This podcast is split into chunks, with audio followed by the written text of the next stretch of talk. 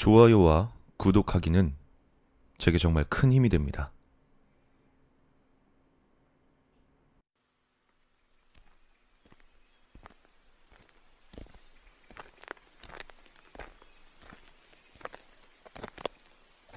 나는 등산을 좋아한다. 주말이나 연휴 때면 무조건 산에 오를 정도다. 산이라면 이곳저곳 정말 많이 다녔는데 그 중에서도 특히 좋아하는 산이 있다. 그리 높지 않지만 산길이 워낙 험해 매년 조난자가 나오는 곳이다. 길이 잘 닦여 있지 않아 등산에 익숙한 사람도 까딱하다간 길을 헤매기 십상이었다. 그 탓에 그 산을 찾는 사람이 적다. 그곳에 가면 마치 나 홀로 산속에 있는 것처럼 느껴져 마음에 들었다. 어느 주말 나는 또 그 산에 올랐다.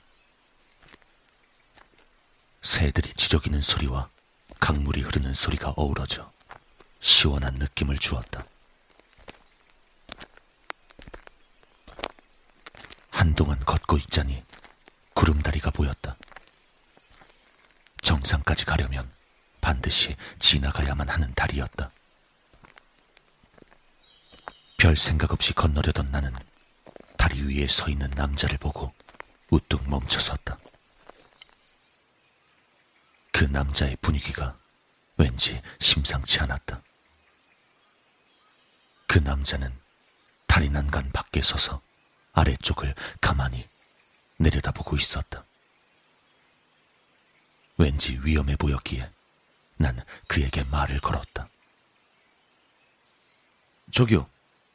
위험하게 뭐 하시는 거예요? 이쪽으로 나오세요. 얼른요. 남잔 나를 바라봤다. 그 얼굴을 보고 나는 확신을 할 수 있었다. 남잔 투신 자살을 하려는 것이다. 난 그에게 다가가며 급히 말을 이었다. 저, 지금 제 생각이 맞는 것 같은데 그쪽이 죽어버리면 남겨질 부인이나 아이들은 어떻게 합니까? 자살 같은 건 하지 마세요. 예? 그 남자의 가족이 어떤진 전혀 몰랐다. 그저 어딘가 드라마에서 본 것 같은 대사를 읊었을 뿐이었다. 내 말을 들은 남자는 나를 보며 말했다. 고맙습니다. 덕분에 용기가 났습니다. 나는 남자가 자살을 그만두려는 것으로 생각했다. 천만 다행이라고 생각하던 그 순간 남잔 난간 밖으로 뛰어내렸다. 난 경악하면서도 다급히 휴대폰을 들고 119에 전화를 했지만 산속인데다 수십 미터 아래 골짜기로 뛰어내린 남자가 살아있을 리가 없었다. 위치요? 그러니까 여기가 나중에야 알게 된 이야기지만 남잔 보험을 잔뜩 들어놓고 사고를 가장해 자살한 것이라고 한다. 난 구급대원에게 사건 경위를 설명했다. 당연히 보험금은 안 나왔을 것이다.